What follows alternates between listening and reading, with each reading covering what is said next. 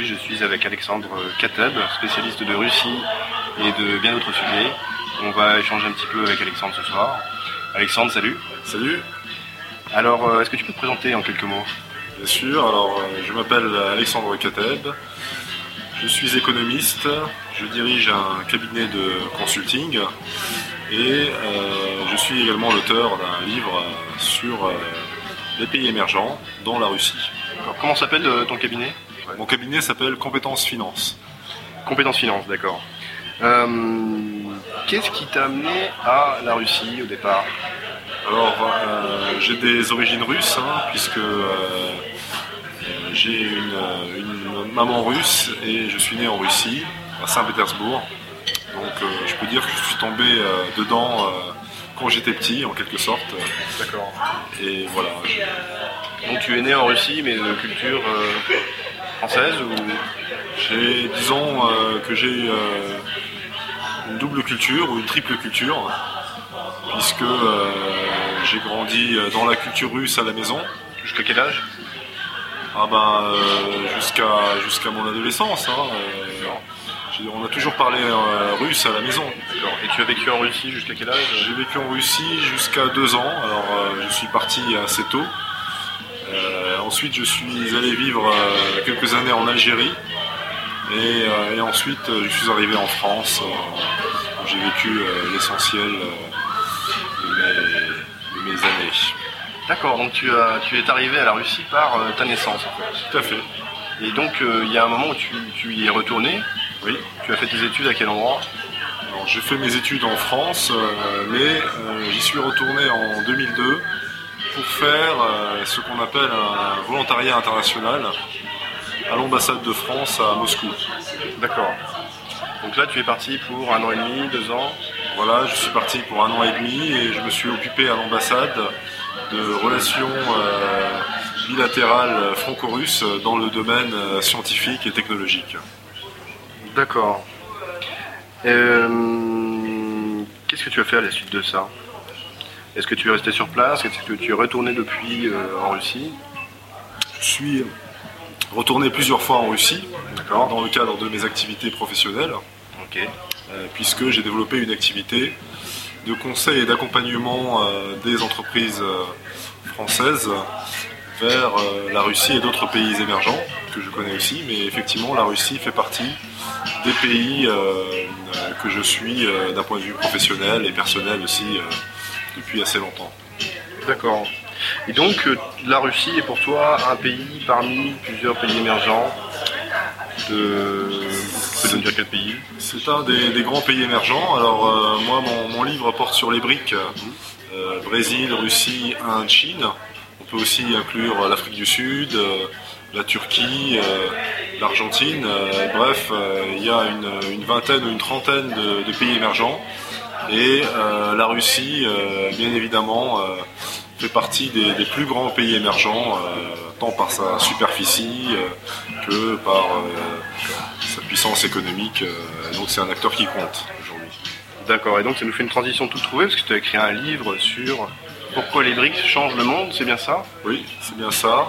Alors c'est un livre euh, qui euh, remet en perspective un peu euh, cette notion de pays émergents, notamment ces quatre grands pays émergents que sont les BRICS, et qui montre euh, comment euh, ces pays se sont développés et comment ils ont réussi à incarner aujourd'hui une alternative par rapport euh, à- aux États-Unis et à l'Europe et apparaître vraiment comme des, des nouveaux pôles de puissance. D'accord. Et l'idée du livre, t'es venue comment?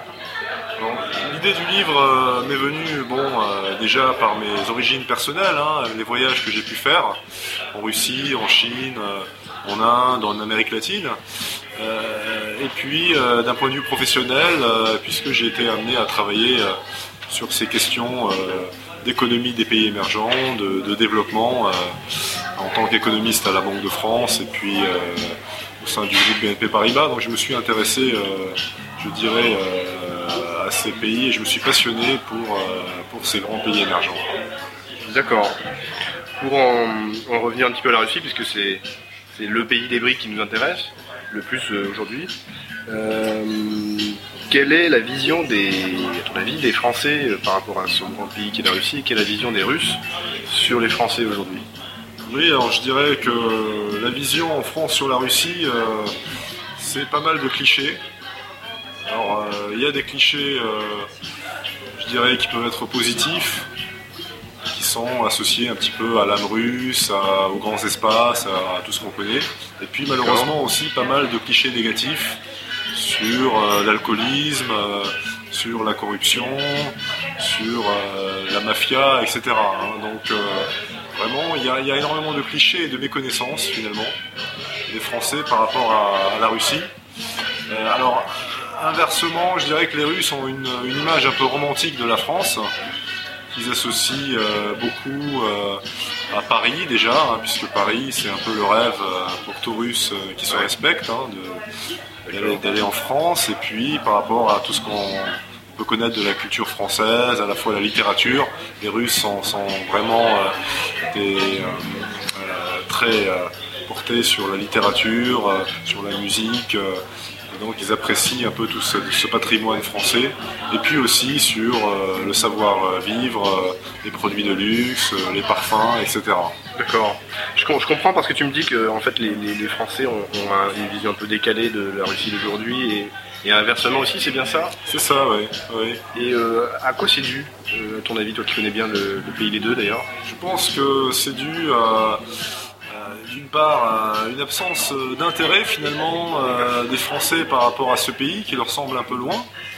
Euh, et, inversement, les Russes ont, un peu plus de curiosité, je dirais, peut-être euh, vis-à-vis de la France, mais ils ont connu des, années difficiles, euh, ce qui fait qu'aujourd'hui, euh, ils ont aussi une vision un peu décalée par rapport à, la réalité de, la, France euh, euh, d'aujourd'hui. hein.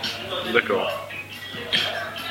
Quels seraient, d'après toi, les grands défis actuels de, de la Russie Alors, il y, a- il y a un grand défi qui est le, le défi démographique, déjà. Parce que la, la Russie, euh, actuellement, connaît un déclin démographique.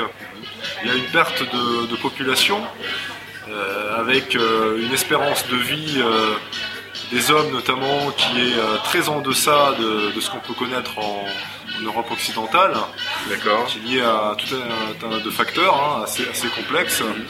Euh, et euh, aussi bon, des- des paramètres comme la mortalité infantile qui sont supérieurs à ce qu'on a euh, dans les pays occidentaux. Mais c'est surtout la, la mortalité qui pose des, des problèmes.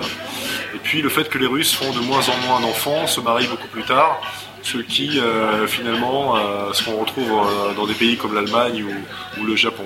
Alors ça, c'est vraiment le, le premier grand défi, c'est le défi démographique Ouais, d'accord. pour un pays aussi grand. Est-ce qu'il est euh, aussi important qu'il était il y a une dizaine d'années Euh, je, me souviens, euh, il y, a, à peu près dix ans, on, disait que la population russe perdait pratiquement un million de, ses habitants par an, pas par émigration, mais par ce problème démographique. Est-ce que c'est toujours aussi important aujourd'hui ou est-ce que ça commence à se résorber un Ça peu commence à se résorber, puisque euh, en- les Russes vivent mieux aujourd'hui, Mhm. ils ont beaucoup plus confiance en, en l'avenir, et puis euh, les- tout ce qui a trait à la santé publique, euh, euh, je dirais aux conditions de vie, c'est c'est quand même amélioré depuis une dizaine d'années. Donc ce, ce problème de, de- de la mortalité notamment a, a- a baissé. Ouais. Et aujourd'hui, les Russes aussi font appel à plus d'immigration euh, de, la part des autres républiques euh, soviétiques ou ex-soviétiques, ce qui fait que ça compense euh, finalement un peu euh, ce déclin démographique. D'accord, il y a, il y a un, d'accord, un appel à l'immigration en Russie pour compenser le, problème Il démographique. y a en tout cas une immigration hein, de fait, hein, parce que euh, les, les Russes, comme beaucoup de, de- de pays euh, euh, qui ont atteint un certain stade de développement, attirent des populations moins, de pays moins développés. Ouais. Euh, alors en même temps, ça n'empêche pas de- qu'il y ait un, un très fort sentiment euh, aujourd'hui euh, nationaliste, hein, qui est porté par une, une certaine frange de la population D'accord. et qui est assez inquiétant d'ailleurs, qui est utilisé et instrumentalisé euh, de temps en temps par euh, les pouvoirs en place. Euh, même si globalement les Russes sont plutôt un peuple accueillant et ouvert sur le monde. Hein. Euh, mais euh, effectivement, il y a cette nouvelle réalité qui est celle de l'immigration dans un contexte qui n'est plus celui de, de l'époque soviétique finalement. D'accord. Donc sur ce premier grand défi, qui est un des défis démographiques, donc, est-ce que les Russes font surtout appel à, des, à une immigration des ex-républiques soviétiques ou est-ce que ça va au-delà encore? Ah bah, c'est surtout une immigration euh, ex-soviétique, mais on, a aussi aujourd'hui une immigration qui vient du Moyen-Orient, notamment de pays comme euh, l'Irak, euh, comme l'Afghanistan, également une, une, immigration qui commence à venir d'Afrique. Hein. donc c'est vraiment des tendances très nouvelles pour la Russie et qui, qui amènent les Russes aussi à se poser pas mal de questions euh, qu'on se pose euh, dans d'autres pays comme la France ou l'Allemagne euh, sur, sur ce thème. Puisque finalement la Russie en a besoin. La Russie en a besoin. on s'aperçoit que les Russes ne veulent plus faire un certain type de, métiers et que sur ces métiers-là, il n'y a que les immigrés qui sont, sont capables de, pouvoir pourvoir ces postes. Donc la, Russie a un vrai besoin d'immigration, notamment compte tenu de ce problème démographique qu'elle traverse actuellement. D'accord. Alors tu me disais c'est le, premier grand défi euh, qui attend la Russie, euh, qui est très actuel. Est-ce que tu en vois d'autres Bien sûr, il y, a un défi important au niveau économique, c'est de diversifier les structures économiques qui sont aujourd'hui essentiellement basées sur l'exploitation de la rente des hydrocarbures. Toute l'économie recycle finalement euh, les, recettes euh, des, hydrocarbures, hein, donc du pétrole et du gaz. La fameuse euh, rente pétrolière. Voilà, la fameuse ou énergétique. rente énergétique ou pétrolière.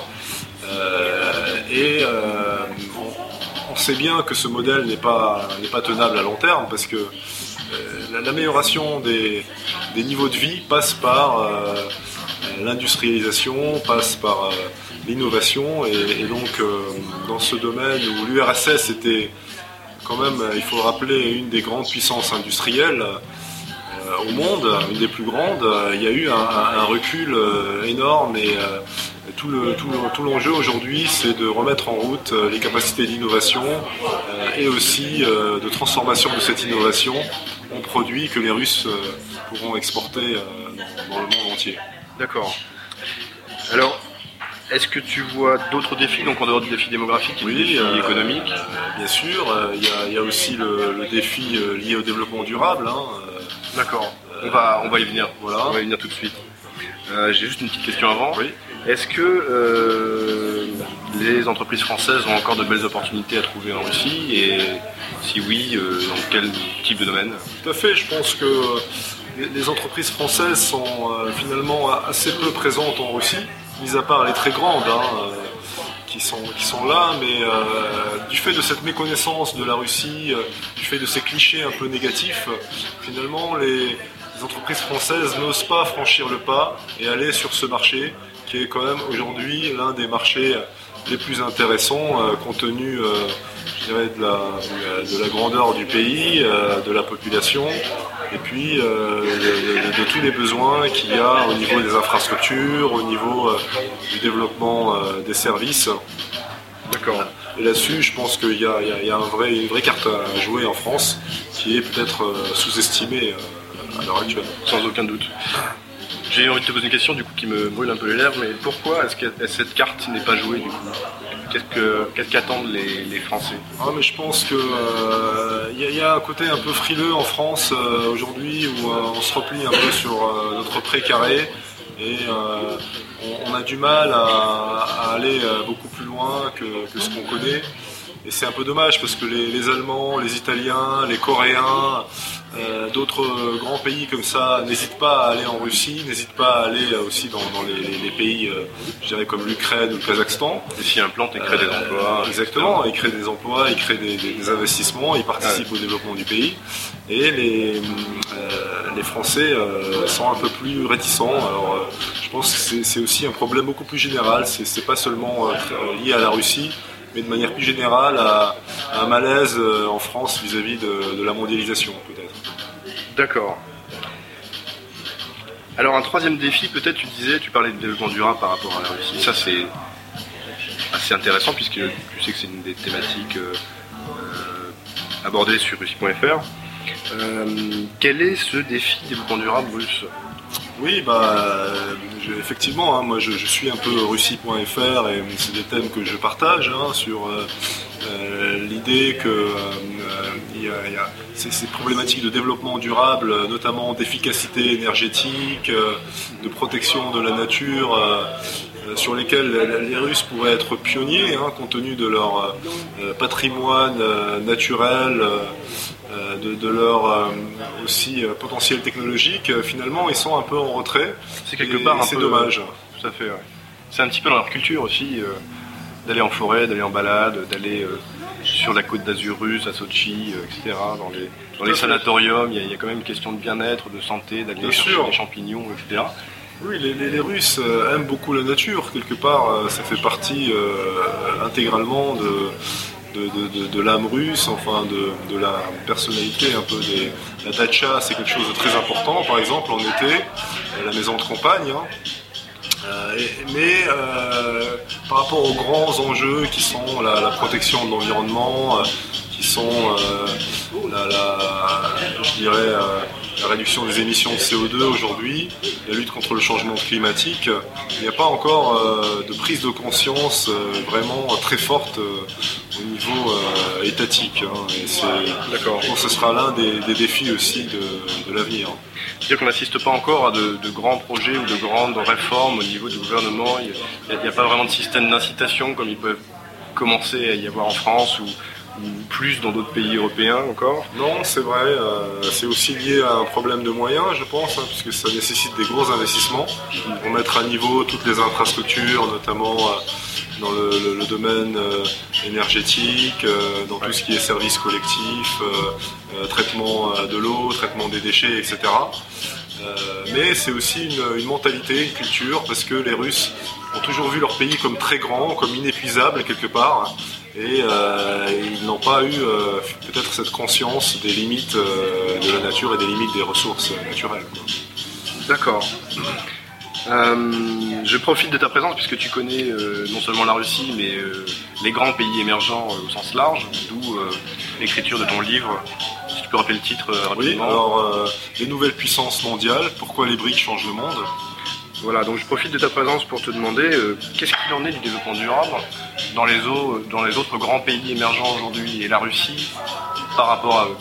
Oui, alors c'est très intéressant parce que finalement, euh, le développement durable, on a tendance à penser, euh, vu de France, que c'est une thématique qui concerne essentiellement les pays développés.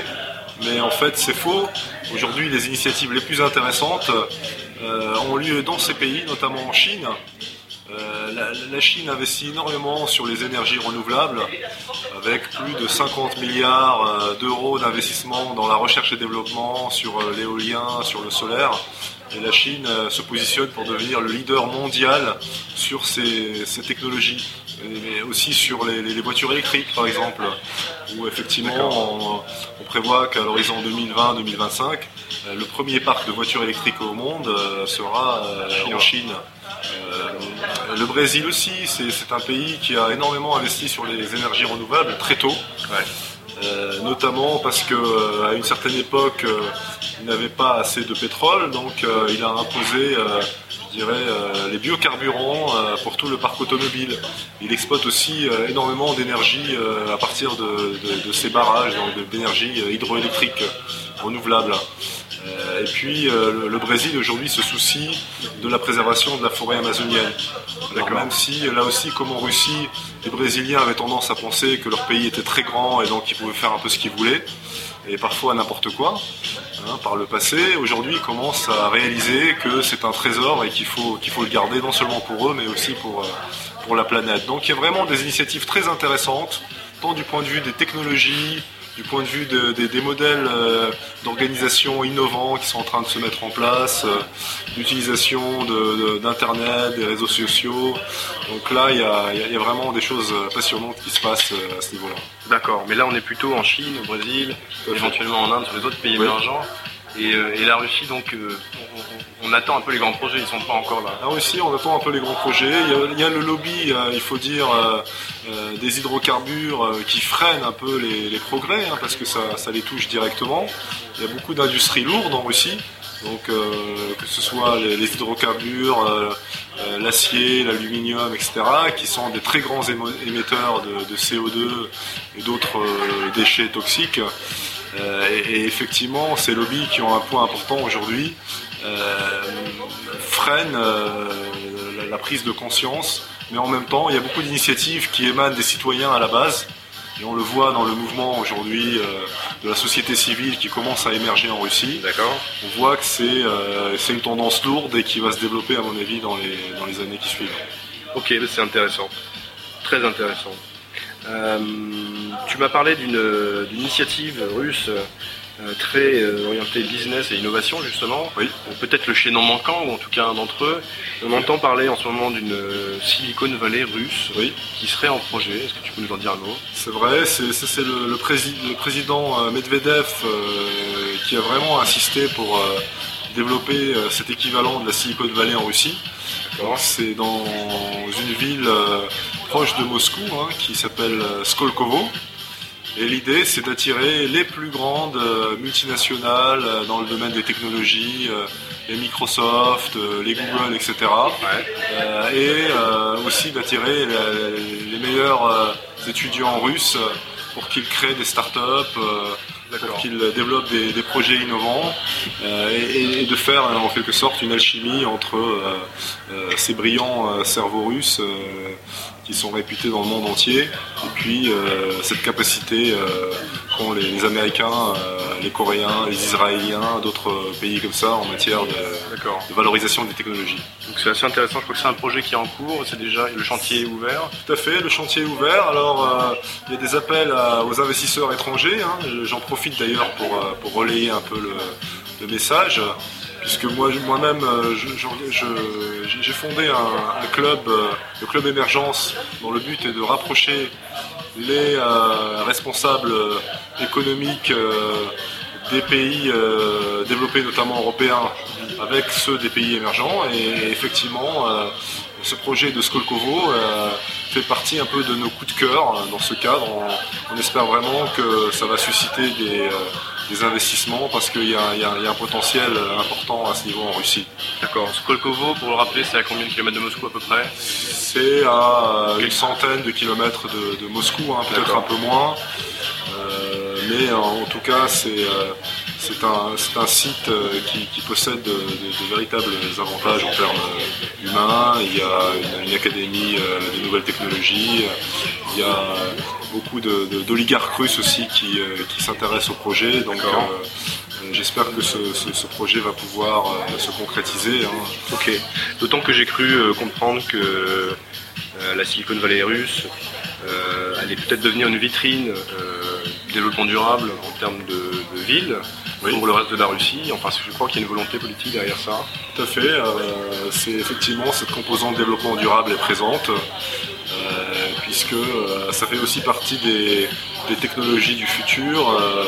et donc, l'idée, effectivement, c'est d'arriver à, un bilan zéro émission carbone ou presque, à en faire une sorte de, de vitrine et, de, dynamo pour entraîner tout le reste de la Russie euh, sur, ce, sur ce terrain. D'accord. Tu as aussi un blog Oui. Comment s'appelle-t-il? Est-ce que tu peux donner son, son adresse? Mon blog, euh, c'est très simple, c'est euh, euh toutattaché.com. Voilà, sur ce blog, je développe des réflexions sur les pays émergents, sur aussi euh, l'économie euh, mondiale plus généralement, l'économie européenne, et puis euh, vous pourrez retrouver toutes sortes d'interviews, d'informations pour les gens qui s'intéressent à ces questions de mondialisation, de compétitivité économique, etc. D'accord, ça a l'air super intéressant. Juste pour finir, tu parlais d'un club d'émergence. Oui. pour relier les différents pays émergents avec les décideurs et éventuellement quelques Européens aussi. Euh, où est-ce qu'on peut trouver les contacts de ce club C'est pareil, euh, c'est un club euh, qui a un site internet. Alors c'est clubemergence au pluriel.com.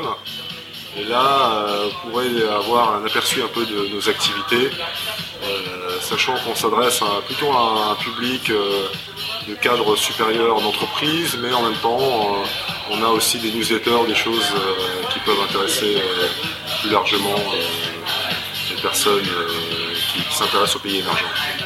Très bien. Euh, on ne manquera pas de, mettre les liens donc, euh, à la suite de, cet article, comme d'habitude. Euh, est-ce que tu voulais dire un dernier mot, pour conclure? Non, ben je, voulais simplement dire que j'invitais l'ensemble des, personnes qui s'intéressent à, la Russie vraiment à, y aller parce que c'est un pays magnifique, c'est un pays qui, offre énormément d'opportunités euh, et, finalement, euh, c'est un pays quand même qui reste relativement méconnu. D'accord. Bah écoute Alexandre, euh, Alexandre Kateb, je te remercie beaucoup. Bah, merci Thomas de m'avoir invité et puis j'espère une longue vie à, à Russie.fr.